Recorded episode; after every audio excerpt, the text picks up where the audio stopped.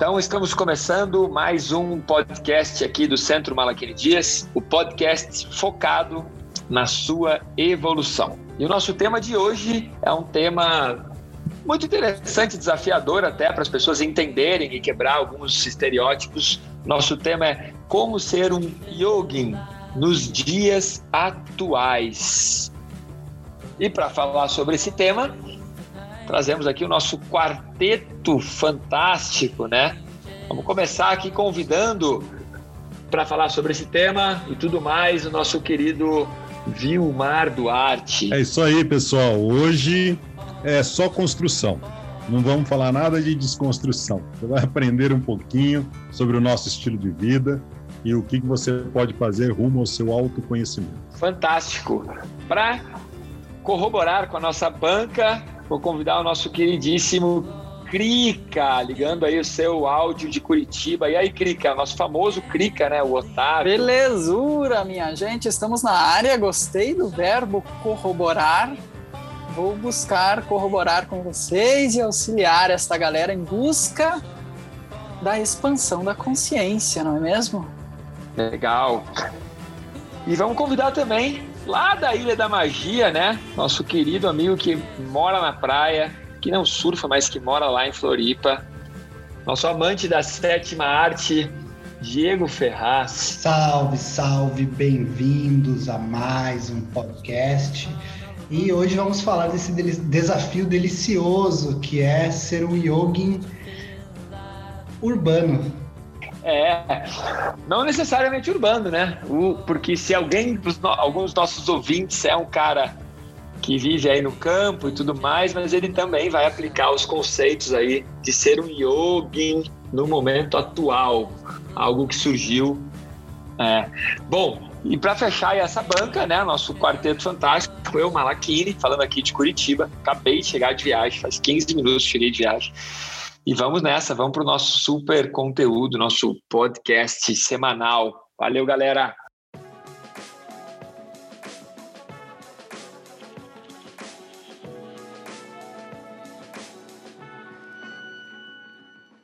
E para abrir nosso podcast hoje, então, vamos, vamos explicar para os nossos ouvintes, para as pessoas, o que é ser um yogin, né? Porque se nós vamos falar sobre esse tema, as pessoas precisam entender, primeiramente, o que é ser um yogin para conseguir fazer as analogias, os links necessários com ser um yogin nos dias atuais.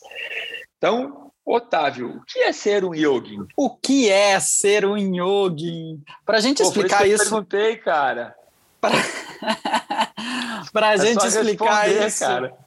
É, o que é o yoga? O que é isto?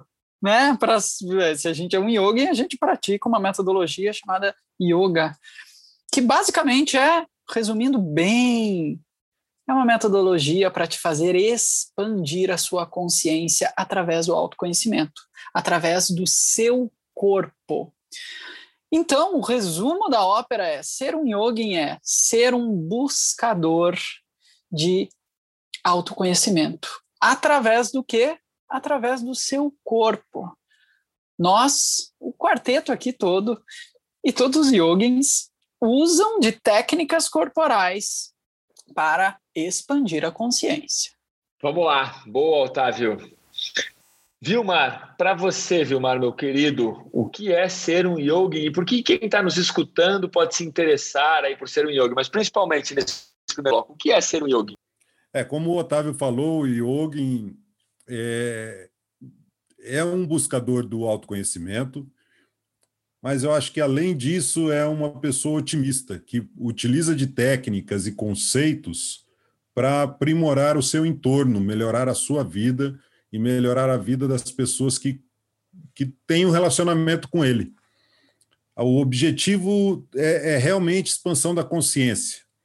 E com essa expansão da consciência, e como nós, nós queremos falar sobre o, nos dias atuais, a pessoa não precisar aí recorrer a cavernas e se isolar da sociedade, essa autoconsciência vai ajudá-lo a conviver com outras pessoas. Esse é o grande objetivo. Legal, legal. E aí, pessoal da Ilha da Magia, Diego Ferraz, o que é ser um yogin? Ser um yogin, para mim, é começar a observar mais o que acontece para dentro. A gente, lógico, tem que ficar atento com o que acontece ao nosso redor, mas é buscar o autoconhecimento, buscar algumas respostas aí, olhando para dentro, como eu digo em algumas aulas, fechando os olhos para fora e abrindo os olhos para dentro, esse universo incrível que existe dentro de nós. Muito legal, muito legal. Bom, para quem está nos escutando, vamos, vamos nessa, né? Vamos tentar expandir um pouco a explicação que já está muito boa. Existe uma diferença que você pode escutar e pode ler em alguns livros, que é o termo yogi e o termo yogin. Tá? O yogi é o praticante que já alcançou o autoconhecimento, a meditação, num, num patamar muito profundo e muito avançado, que nós chamamos de expansão da consciência, ou o termo correto lá do sânscrito, samadhi, aí o cara é um yogi. O yogin é o cara que está buscando chegar nesse estado de meditação profunda, nesse estado de, de, de expansão da consciência, né? A meditação é o primeiro é o, é o degrau do meio. Na verdade, primeiro degrau é concentração, segundo degrau, meditação, terceiro degrau, expansão da consciência. Tá? Yogin é um termo tanto para os homens quanto para as mulheres, mas o termo feminino é yogini. Então, ser uma yogini. Bom, vamos lá. Uma parte muito bacana, o que é ser um yogin é ser um praticante de yoga que busca o autoconhecimento, que busca entrar em meditação e que busca expandir a sua consciência além do trivial diário. Não necessariamente só pelo corpo. Existem modalidades de yoga em que a pessoa pode utilizar-se só exclusivamente de técnicas como meditação, como mantras e assim por diante. A metodologia que nós quatro aqui, que o quarteto pratica, é uma metodologia que foi baseada nesta filosofia tão incrível, tão espetacular que nós chamamos de yoga. Essa filosofia surgiu há cerca de 5 mil anos lá na Índia, na região do Vale do Indo, e hoje ela se expandiu pelo mundo, principalmente por essa necessidade atual de fazer um pouco do que o Diego comentou, essa necessidade global de olhar um pouco mais para dentro de buscar um pouco mais o que está acontecendo lá de dentro. E é por isso que nós estamos falando sobre isso hoje, para você entender que olhar um pouco mais para dentro, olhar um pouco mais para o seu próprio umbigo, tentar ser uma pessoa melhor em vez de esperar que as pessoas sejam melhores, é essa proposta, né, de ser um yogin nos dias atuais. É, faz todo sentido, né? Para que, que você vai expandir a consciência se não vai utilizá-la? Você vai ficar lá na caverna respirando bem, se alimentando do que você plantar e não tem utilidade, né? A não ser para você, é muito egoísta, né? Se você vai fazer alguma coisa que seja pelo bem de alguma coisa, né? Que seja pelo bem da, da sociedade, das pessoas do seu prédio, da, da do seu bairro, é, enfim, se você sorrir no trânsito, sorrir para as pessoas que estão na rua, é, já ajuda, né? As pessoas já têm uma vida muito difícil. E agora, como que a gente faz para. Como é que seria né, a, a, uma rotina de um yogi é, se nós temos as, as outras rotinas, se nós temos as outras atividades, nós temos a, o dia a dia que não nos permite parar de trabalhar, não nos permite é, deixar de dar atenção para a família, você realmente não se isola, você é, utiliza do seu tempo livre, ou você coloca isso como uma prioridade na sua vida, depende de como você vai é, é, organizar a sua agenda, para você fazer algumas práticas, práticas de algumas técnicas que pode elevar a sua consciência. Uma delas é o que o Malakini mencionou, concentração, meditação, samadhi. E falando nisso, ele entrou em samadhi agora. Vocês não, não viram? Não, ninguém ouviu. Acabou de entrar. E, e, há esse grande estereótipo, né, sobre yoga, sobre meditação, sobre autoconhecimento, aquela visão que algumas pessoas têm de que você tem que ir para algum lugar recluso. E E por isso que o tema do episódio é nos dias atuais, porque justamente o nosso objetivo é mostrar que você não precisa fazer isso, como o Vilmar bem falou, e é um desafio até hoje, quando a gente comenta isso com algumas pessoas ao nosso redor, é nossa, como é a sua vida, né? Como você faz essas coisas. E, e é justamente um esforço para mostrar que a gente tem uma rotina de autoconhecimento, de desenvolvimento pessoal e que a gente não tem uma caverna, a gente faz isso em casa e eu adorei a questão de você, é, também na fala do Vilmar, de você reverberar isso para as pessoas ao seu redor e, e, e o seu comportamento ser um exemplo para todas as pessoas. É, é, legal, o Malakini falou dessa filosofia que é ancestral, tem mais de 5 mil anos, e como que a gente traz isso né, para o hoje, né, para essa rotina que a gente tem, a gente vive de uma maneira bem diferente de como as pessoas viviam há 5 mil anos atrás, né? Então, ou há mais de 5 mil anos atrás. Então, é, é, um desafio, mas como eu disse, é um desafio delicioso. Assim, você é, começar a buscar esse autoconhecimento em, na prática do yoga, é, sem precisar ficar encucado com, ah, eu preciso estar em um lugar, eu preciso é, ser, é, pensar de um jeito é, muito diferente, né? Você é diferente, você acaba fazendo diversas atitudes e hábitos diferentes do que é o comum, mas na verdade você não deixa de ser normal que é diferente do estereótipo que a gente vê, em, principalmente em filme. Eu vou falar de filme, né, para variar um pouco, mas em filme sempre tem a, o estereótipo do guru indiano ou do praticante de yoga, que é um cara todo é, mais alternativo ou é um cara desligado das coisas modernas. E eu sou uma prova disso. Lógico, como o Malakini bem falou, tem o yogi e o yogin, eu sou um yogin, estou buscando autoconhecimento, buscando a expansão da consciência, sem deixar de lado esses atributos modernos, que em muitos desses atributos modernos eu gosto. Então, o que a gente vai falar aqui hoje é realmente isso, né? Como que a gente equilibra isso, como que a gente é, consegue viver dessa filosofia tão ancestral dentro desse ambiente urbano, desse ambiente moderno que a gente vive. Não necessariamente urbano, né, Malaquini, mas do ambiente moderno que a gente vive.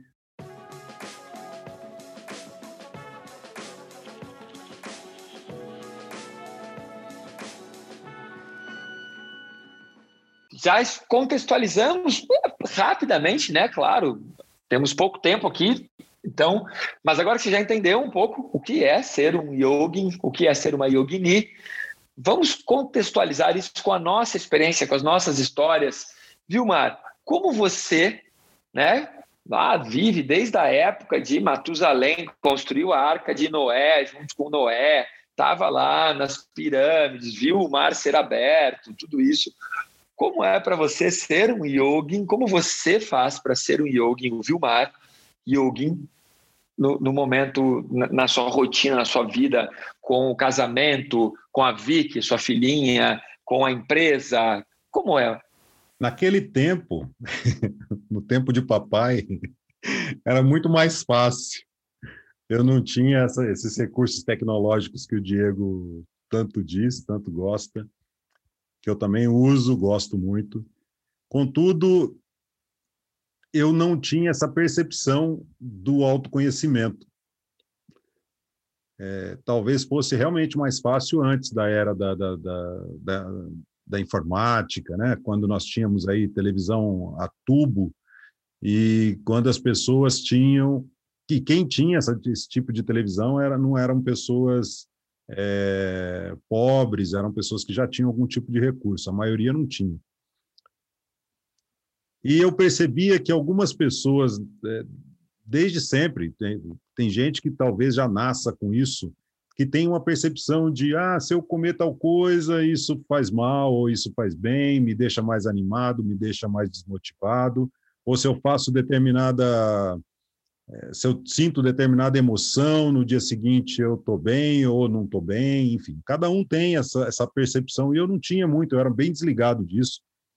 Eu era, eu poderia dizer que eu não, que eu tinha muito preconceito em relação a, a, a toda essa questão de autoconhecimento, achava bastante místico, tal, e no final das contas eu estava em busca disso mesmo, porque não era, não era um misticismo é, o misticismo me afastava, mas eu não via, eu não achava nada que não fosse místico que te levasse ao autoconhecimento. Cada um tem o seu caminho para buscar, tal, mas eu não queria nada que fosse místico. E eu encontrei nessa metodologia uma coisa muito natural, muito naturalista, e como o Malachini falou, é, de utilização de ferramentas que nós já temos, nós não precisamos de nada externo. Né? O, o Otávio também mencionou isso, né? nós podemos utilizar o corpo, utilizando a mente, utilizando a observação das emoções, para nós expandirmos essa consciência. A consciência está, nós já falamos em outro podcast, a consciência está em como você se movimenta, como você ocupa o seu espaço vital, como você se relaciona com as outras pessoas, como você responde a, aos acontecimentos, tudo isso vai do autoconhecimento. E hoje em dia é, é bastante fácil até a rotina. Minha esposa é uma praticante, minha filha é uma principiante, ela, ela se intitula minha primeira aluna. Então, com sete aninhos, ela, ela fala que, que, é minha, que é minha aluna. Ela, ela nem, nunca fez uma aula completa, nunca praticou efetivamente. Mas é, é muito gostoso quando a família também é, está junto nessa caminhada. Né? O que eu ia mencionar é, é, é a importância das pessoas com quem você convive. Se você quer um estilo de vida que não seja alternativoide, como o Diego falou, se você quer um estilo de vida que tenha, que, que lhe proporcione esse autoconhecimento, é, é andar com as pessoas que também estão na mesma busca. Para a maior parte das pessoas que está nos escutando, talvez soe como algo difícil, ou talvez soe como algo que não, não, nunca fez parte do vocabulário da pessoa, né? nunca fez parte do contexto da pessoa entender ou pensar em ser um yogi, em ser uma yogini, o que, que isso impacta, como seria. Vamos, vamos, vamos dar sequência, vamos ver se a gente consegue trazer elementos aí da nossa rotina e como cada um de nós vive, para que as pessoas elas se percebam. Talvez algumas das pessoas já pensem, ah, eu também sou assim, então quer dizer que eu já sou um yogi, quer dizer que eu já sou uma yogini, e que, como é que eu posso fazer para melhorar? Diegão, você, cara, programador, cara, um especialista em TI, o cara formado na sétima arte, o cara que edita os nossos podcasts, tudo. Como é? Como é a sua rotina como um yogi? De repente, quais são as dificuldades disso? Vai lá. Ah, ser um yogi exige muita disciplina, com a prática, com os hábitos, com inclusive com os pensamentos que a gente tem, com as atitudes que a gente toma com as outras pessoas. Então, para isso e, e é, para você conseguir é, fazer isso e continuar a tua vida e trabalhando normal, você precisa ter, trabalhando no dia a dia, como eu sou programador, eu passo às vezes 10 horas por dia na frente do computador. E como que eu incluo a prática, como que eu incluo esses hábitos, essas ferramentas no meu dia a dia? Eu basicamente tenho que ter disciplina. Então, o que, que eu faço? Eu uso o Pomodoro, que já falei muitas vezes aqui. Então, cada intervalinho de três minutos, eu vou lá e pratico uma técnica respiratória. Então, como que eu faço isso? Eu tenho que fazer esses intervalos, eu tenho que incluir dentro da minha rotina de trabalho a prioridade da minha vida. E essa prioridade sou eu. Então, o que, que eu faço? Eu paro de trabalhar e vou fazer as coisas que eu tenho que fazer para mim, porque a prioridade da minha vida sou eu. Eu não vou conseguir nem trabalhar tão bem se eu não fizer essas coisas. Porque depois que eu descobri o yoga, a minha vida mudou. Então, a, o meu patamar, a minha, o, meu, o, o meu patamar de qualidade está muito mais lá em cima do que era antes. Então, eu não consigo mais voltar àquele nível de qualidade anterior. Mas, basicamente, eu uso disciplina e priorização da pessoa mais importante da minha vida, que sou eu, para conseguir é, ser um yogi hoje, né, dentro da minha rotina louca de ficar 10 horas na frente do computador, às vezes até mais, né?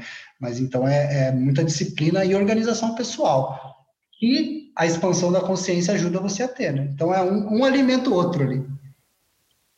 Dormiu, Malaquim? Gostei, gostei da parte que falou. Depois, depois que encontrei o, o yoga, minha vida mudou. Depois que encontrei Jesus, minha vida mudou.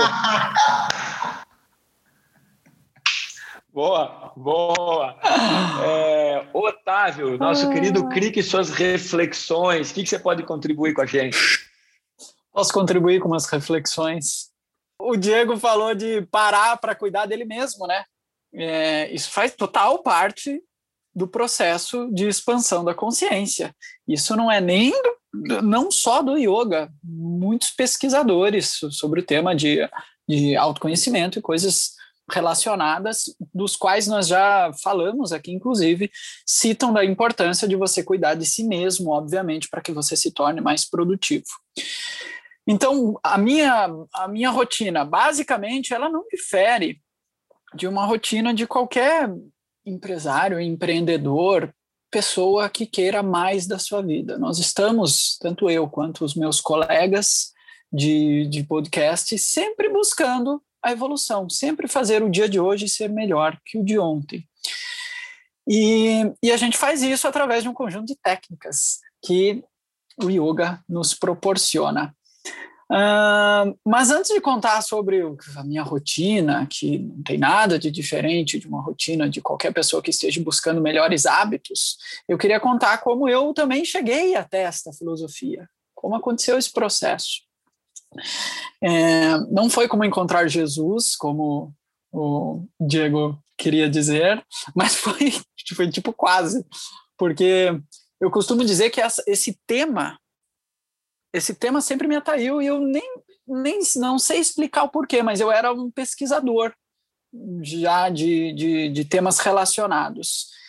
Era como se eu, se aquilo estivesse em mim, enfim, eu acreditasse naquilo e eu pesquisava, lia, me informava é, sobre isso.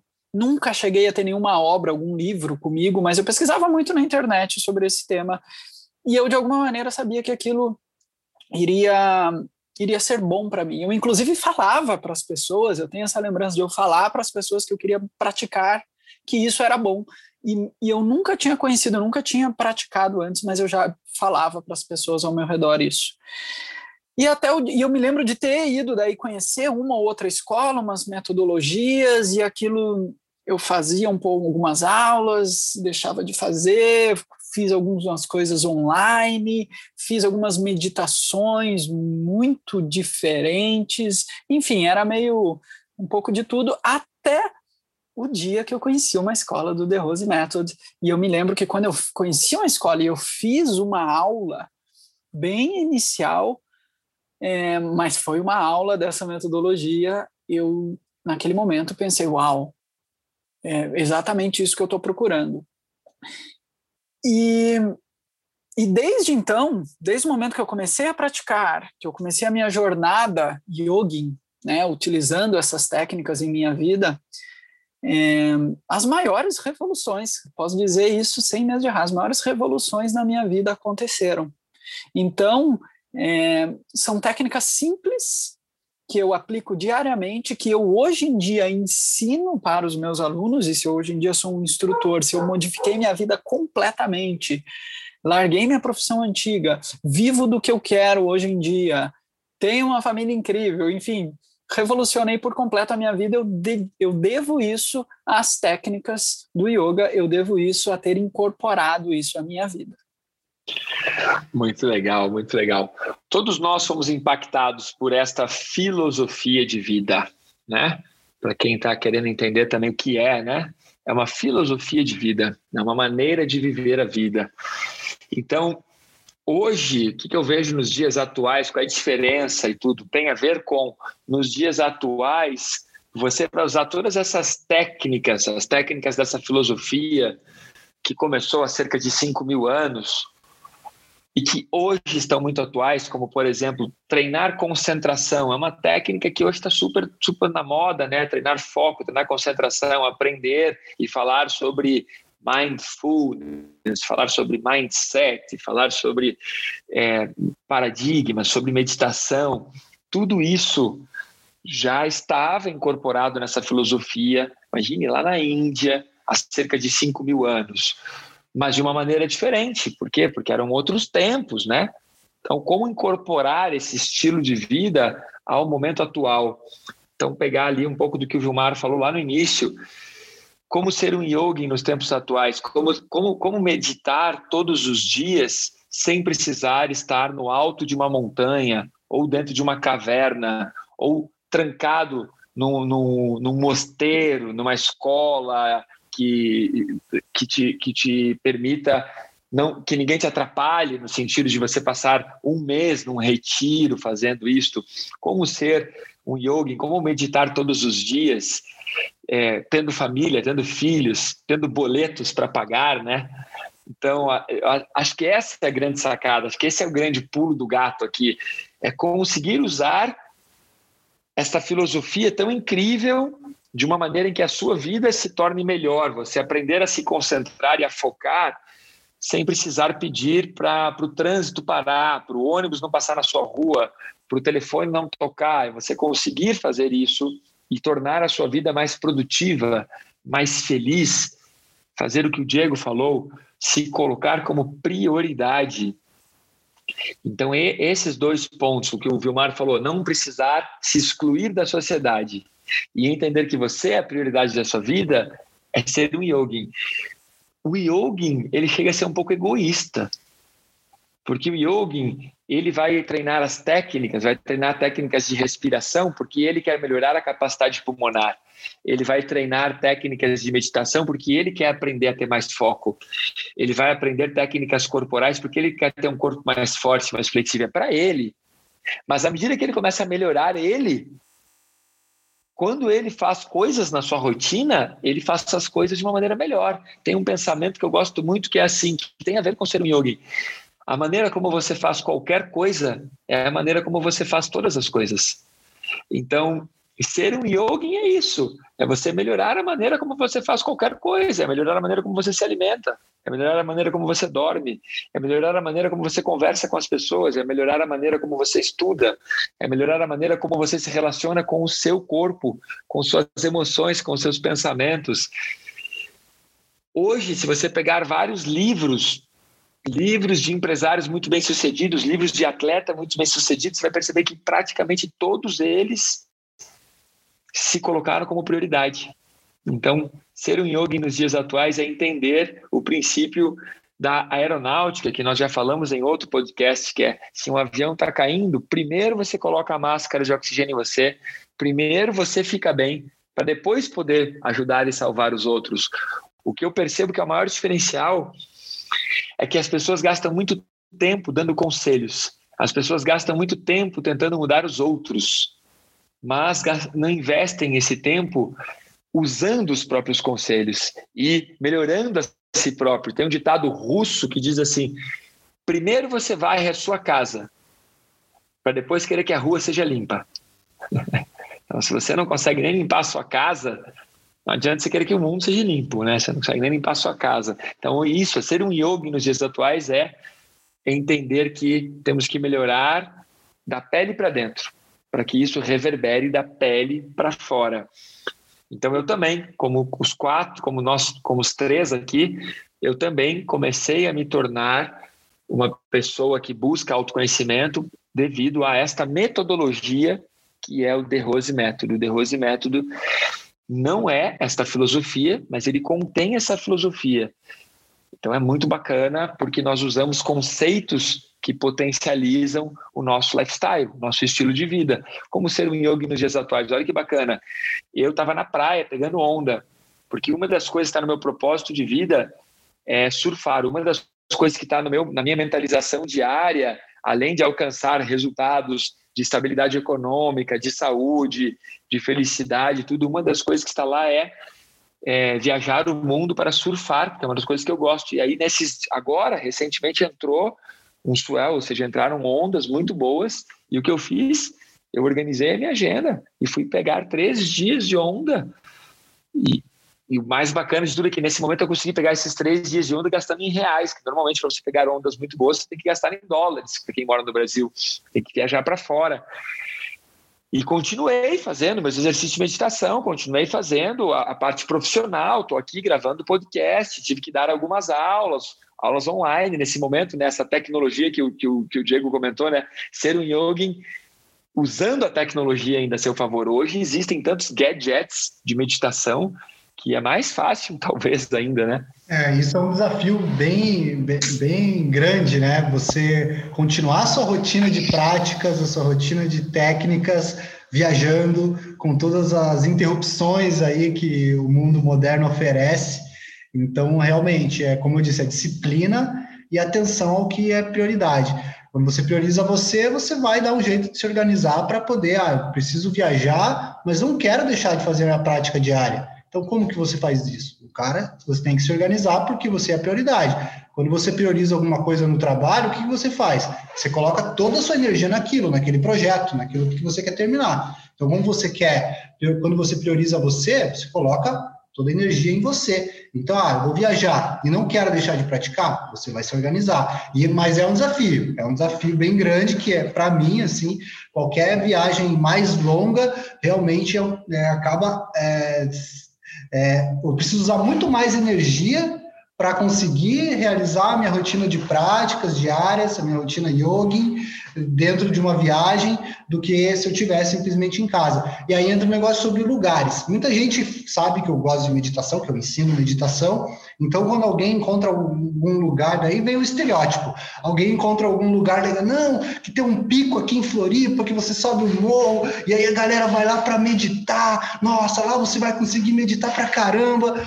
Aí eu, tipo, eu, eu educadamente não respondo nada, mas é, não para mim não faz sentido. Eu não, não preciso de estar em um lugar para conseguir expandir minha consciência, para conseguir aumentar o meu autoconhecimento, para conseguir é, me tornar uma pessoa melhor ou para eu conseguir aproximar daquilo que eu quero ser. Então, é, não é o lugar. Então, hoje, você pode meditar onde você estiver. Lógico, Quanto mais treino, menos o mundo ao redor vai te atrapalhar. Então, se você quer conseguir meditar todo dia na, numa rodovia agitada, você vai ter que treinar muito para isso, mas você é capaz. Você não precisa estar em um lugar místico, mágico, especial para conseguir alcançar o autoconhecimento. O autoconhecimento vem de você, então nada mais interfere. Cara, muito legal isso que o Diego falou. E tem uma, um, um ponto para trazer para quem está nos escutando e para quem está se interessando por isso, é que assim, existe sim uma rotina yogin, como existe uma rotina de um, de um samurai, como existe uma rotina de um bailarino, como existe uma rotina de um, de um como é que eu posso dizer, de um maestro, como existe uma rotina de um nadador, como existe uma rotina de um, de, de um diplomata, as pessoas têm rotina, e a rotina de um yogin também exige um grau de comprometimento. E esse grau de comprometimento ele é tão legal que ele é tão, tão importante que há cerca de dois mil anos, aproximadamente, um sábio hindu escreveu um, uma espécie de um, de um roteiro, ou seja, de uma sistematização de como ser um, yogin, e dentro desse roteiro, ele não só escreveu técnicas, técnica de meditação, técnica de respiração, técnica de concentração, técnicas corporais, e nesse roteiro, esse sábio hindu, chamado Patanjali, ele escreveu também um código de ética do, do yogin, ou seja, ah, você quer ser assim, você quer ser um cara que busca meditação, quer expandir a consciência, quer ter uma visão diferenciada do mundo, quer ser um yogin, quer ser uma yogini, legal. Você segue esse, esse, esse, esses mandamentos, entre aspas, aqui, essa, essa, esse código de ética. E é muito legal, porque dentro desse código de ética tem uma das coisas que diz assim, que para você ser um yogin, você tem que aplicar na sua rotina contentamento. Você tem que estar feliz, você tem que buscar ser feliz. E, e, isso muda a sua vida. Como o Gilmar comentou lá no início, ah, você tem que sorrir, dar, sorrir para as pessoas. Não porque é uma obrigação, não estou fazendo isso porque, ah, porque está lá no código de ética. Não, é porque você começa a perceber que isso transforma a sua vida. Você para de ser um rabugento que reclama de tudo. Isso rejuvenesce. Tem um outro código de ética que é muito legal, que diz que você precisa aplicar que o Yogin ele busca aplicar autossuperação em tudo aquilo que faz. Então, autossuperação seria o, a, o Otávio comentou algo sobre isso, pelo que eu me lembro, que isso estava focado foi o Otávio, e ele comentou é, ser um pouco melhor a cada dia. Hoje ser melhor que ontem. Então, autossuperação. Como, é que você faz para ser hoje melhor do que você foi ontem? Porque senão você fica dando conselhos e você não faz aquilo. Então, ser um yogin é, é, é fazer aquele o, bordão que a gente usa do Vilmar, né? É se de, desconstruir e se reconstruir todos os dias. para que você hoje seja melhor que foi. Quanto feliz você foi ontem? E aí, você consegue ser mais feliz hoje? Santocha, contentamento. Tem uma, um outro código de ética que é autoestudo. Ou seja, para ser um yoga, você tem que aplicar autoestudo.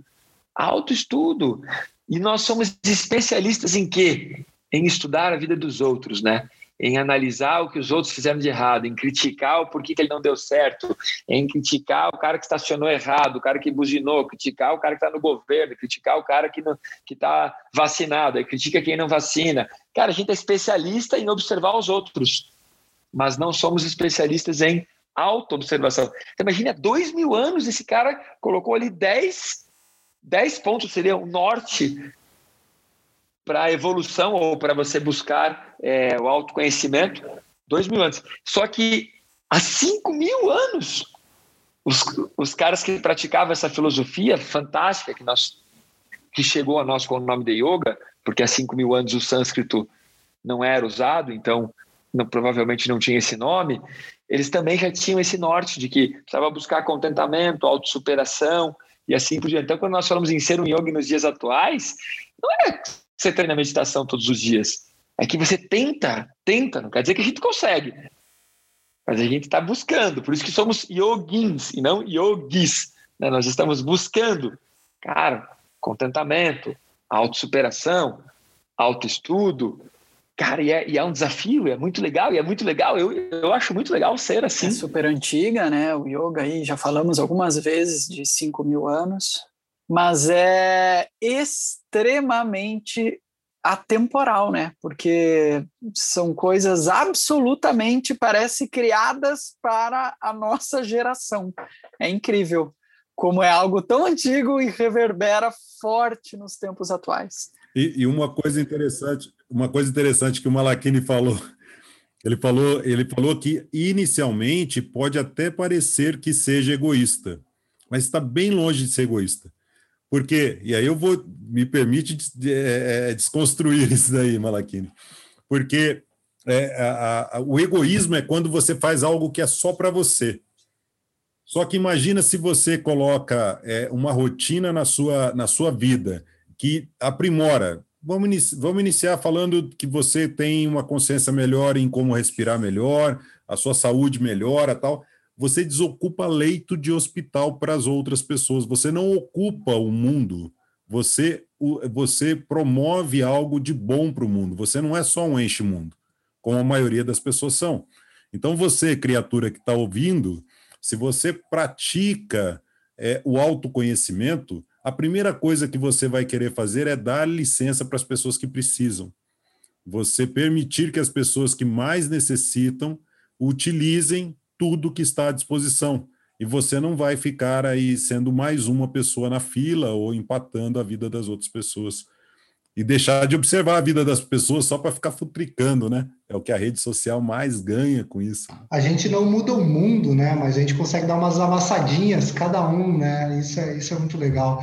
E aí, o Marquinhos citou o código de ética, quando eu disse desafio delicioso, eu estava justamente não só as técnicas, não só a prática, mas o código de ética, para mim, é fazer esse autoestudo diário de como eu estou com relação ao código de ética do yoga é algo fantástico, assim, é uma avaliação de, de comportamento que só me engrandece cada dia mais. Tem uma coisa, duas coisas então. Essa essa estrutura dessa dessa dessa dessas sugestões do código de ética não tem absolutamente nada a ver com religião, é, é, é completamente livre de dogmas. É simplesmente um, um, manual. Olha, você quer, você quer ser é, uma pessoa melhor, você quer ser uma pessoa mais bacana, você quer ser uma pessoa mais ética, você quer ser uma pessoa mais educada, você quer ser uma pessoa com um patamar de evolução acelerado, de autoconhecimento. Ah, segue essa cartilha aqui. São sugestões que aí acabou entrando como um código de ética dentro de quem pratica essa filosofia mas essa filosofia é mais antiga. Hã? Completar, você não vai ser punido se você não respeitar. É, é, é isso deixar bem claro, né? É, não, não tem, ninguém vai ficar te cobrando. E é interessante porque esse código de ética que eu citei, ele surgiu 3 mil anos depois da filosofia. Então ele foi incorporado à filosofia, ele, ele não nasceu com a filosofia. Então é uma parte interessante. E o que o Otávio falou galera, vamos dar uma sacudida no que o Otávio falou, porque é muito legal. Algo que surgiu há 5 mil anos é extremamente atual, veste como uma luva nos dias de hoje. Então, o que os, os o que os yogis, que os yogins de 5 mil anos no tempo já sabiam sobre o corpo, sobre meditação, sobre expansão da consciência, hoje a neurociência está comprovando. Então, quando os caras falavam que meditação, quando entrava em meditação, o discípulo, ao entrar em meditação, o praticante, ao entrar em meditação, ele entrava no estado de consciência em que o tempo era alterado. Ele entrava, quando o cara entra em meditação, aquilo que ele está fazendo, o ato de meditar, a, a técnica que ele está usando, se funda em uma só coisa, é o que a neurociência hoje está conseguindo comprovar. Então, é, é chocante pensar em como que uma filosofia de tanto tempo continua tão atual, não só tão atual, como tão valorizada. E existem pesquisas, existem estudos que buscam tendências do mundo, e a tendência da próxima década é o autoconhecimento, a tendência da próxima década é a meditação. E isso já era uma tendência lá na região do Vale do Indo, a noroeste da Índia, lugar que hoje conhecemos como Paquistão. Já era tendências, já faziam isso. Cinco mil anos depois, nós estamos aqui e estamos buscando o autoconhecimento que está em inúmeros estudos da psicologia, em inúmeros estudos da, neo, da neurociência, que é o que pessoa, o ser humano, quando ele chega num patamar de evolução, de conquistas pessoais, ele busca algo mais, algo mais do que estabilidade econômica, algo mais do que é, rotina, ele busca algo mais do que qualidade de vida, ele está buscando autoconhecimento. E é aí que entra ser um yogi nos dias atuais próprio Maslow, né? Quando ele, quando ele elaborou a pirâmide de Maslow, ele terminou, defendeu a pirâmide de Maslow, todos os conceitos do, das necessidades do ser humano. Quando ele concluiu, ele descobriu que tinha mais do que aquilo que ele tinha feito. Ele falou: Nossa, ainda falta a, a, a, o autoconhecimento. Como é que eu faço? Como é que eu faço tudo isso? E aí ele ele conclui que depois que as pessoas atingem as necessidades básicas, né, é, alcançam as necessidades básicas, elas vão buscar o autoconhecimento. Mas por que não, não conquistar o autoconhecimento ao longo da jornada, enquanto você trabalha, enquanto você estuda, enquanto você cresce, enquanto você é educado, para que quando você chegar lá, você conseguir ajudar realmente outras pessoas a conquistarem esse autoconhecimento, essa expansão de consciência. Imagina você estudando com, com uma consciência expandida, ou você trabalhando mais focado, mais dedicado. Então, não espere chegar quando você tiver tudo é, que você precisa, você vai, vai começar a investir em você mesmo, né? Então, é, não estou refutando Maslow, mas é só corroborando, porque as coisas, as necessidades humanas, elas são é, complementares e não uma escadinha que você vai necessariamente é, atingindo e se satisfazendo. Né?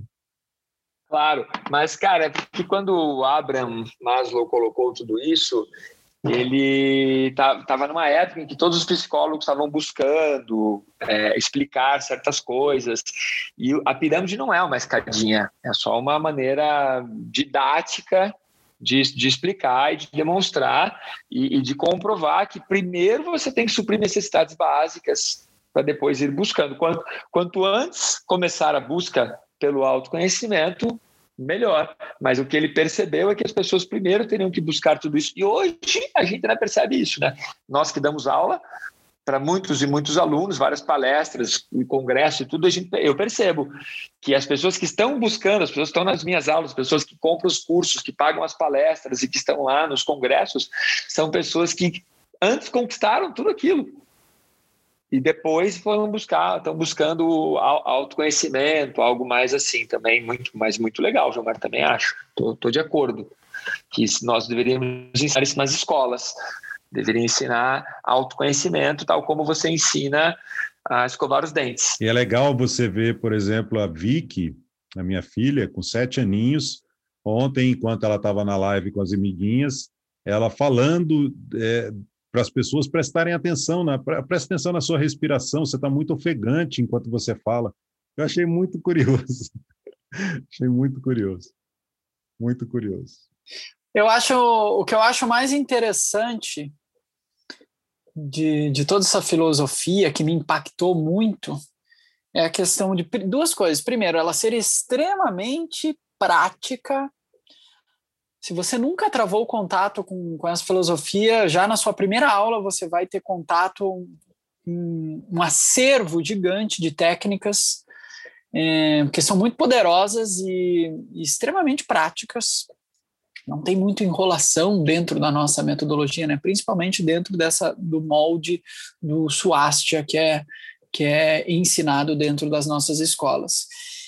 E a outra coisa que me fascina é a questão dela ser absolutamente para todos, ser absolutamente. Basta você querer. É, a gente estava falando agora há pouco aí das necessidades básicas, né? Se você estiver com, se você estiver querendo, basicamente o que você precisa é isso. Você precisa querer e incorporar essas técnicas em sua rotina. Ele é extremamente abrangente. Com esses pré-requisitos básicos, você vai de fato expandir a sua consciência através do yoga. Basta querer. Basicamente isso.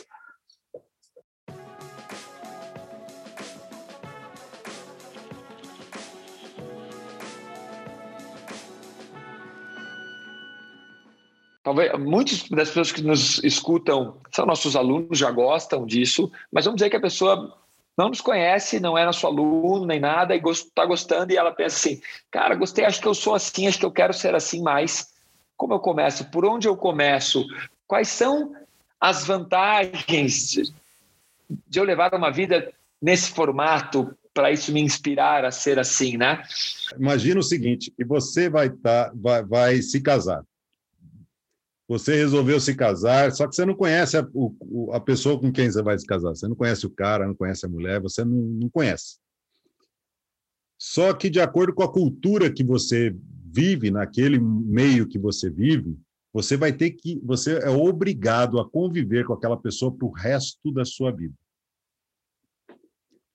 Agora vamos tirar Vamos tirar o, o, o, burro da sala, vamos tirar a vaca da sala, vamos tirar o porco da sala, e o que resta é você consigo mesmo. Você nasce, você é um estranho para você, você cresce, convive com, contigo, é a pessoa com quem você mais convive, é a pessoa que tem tanta intimidade com você que vai ao banheiro, toma banho com você, te esprega, e você não se conhece.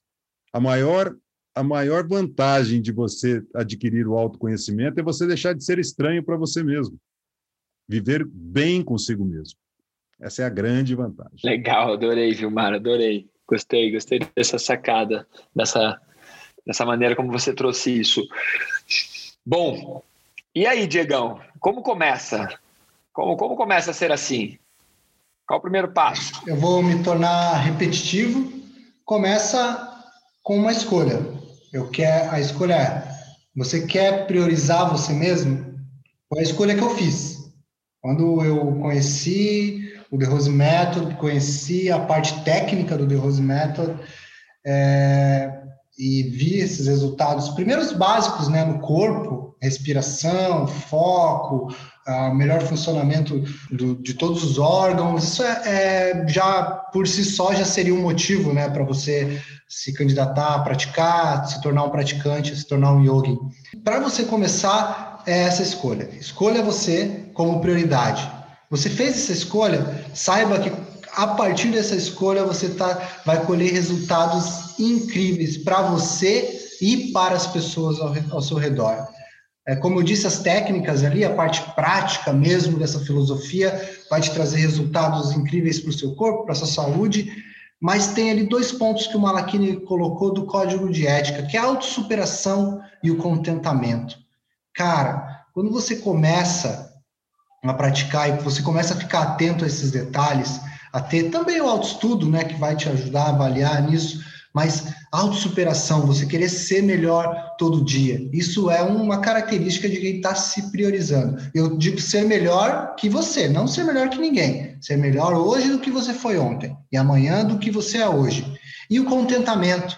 Cara, quando você vive com contentamento, você é mais feliz. Lógico, para você ter contentamento, você precisa ter saúde, você precisa estar tá bem com você.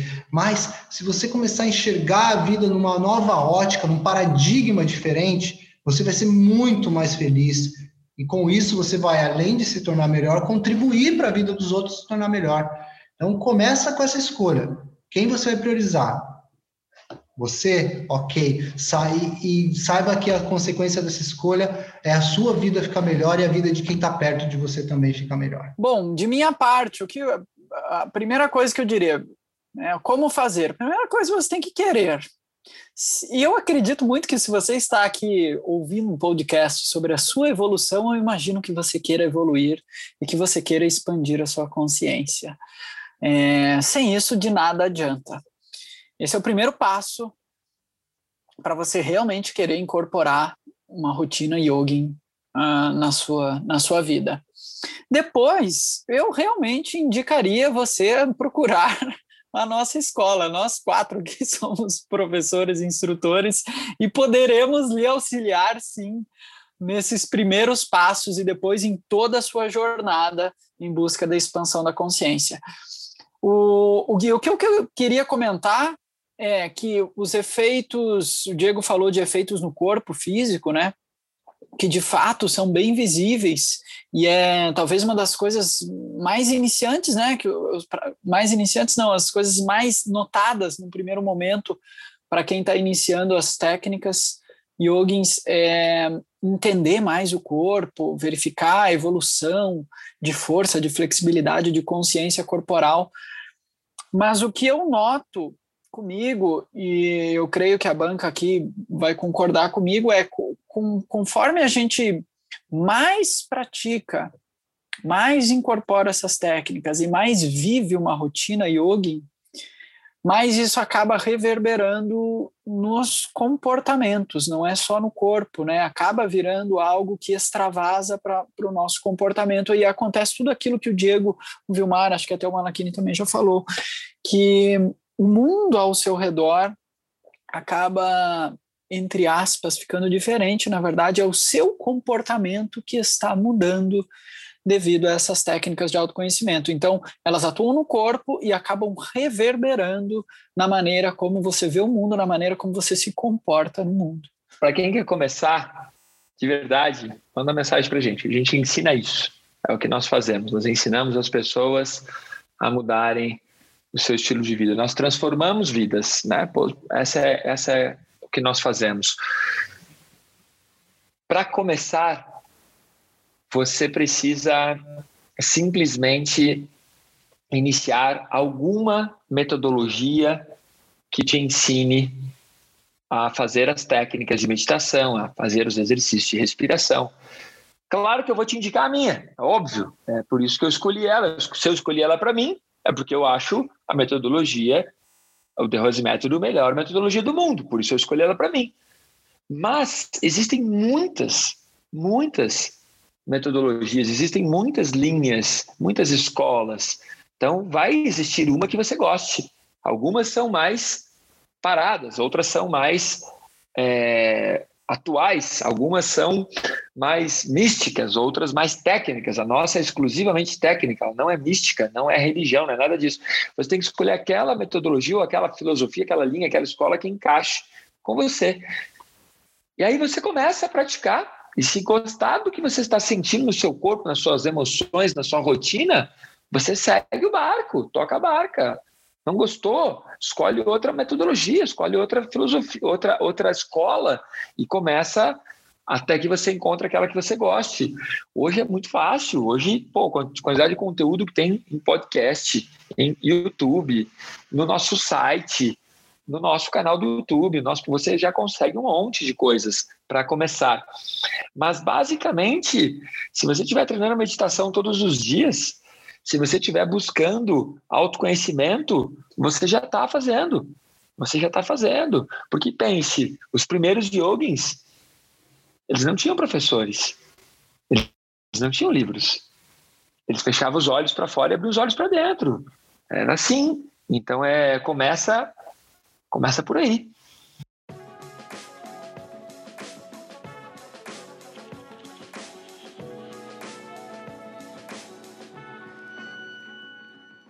Otávio, nosso queridíssimo Crica, famosíssimo.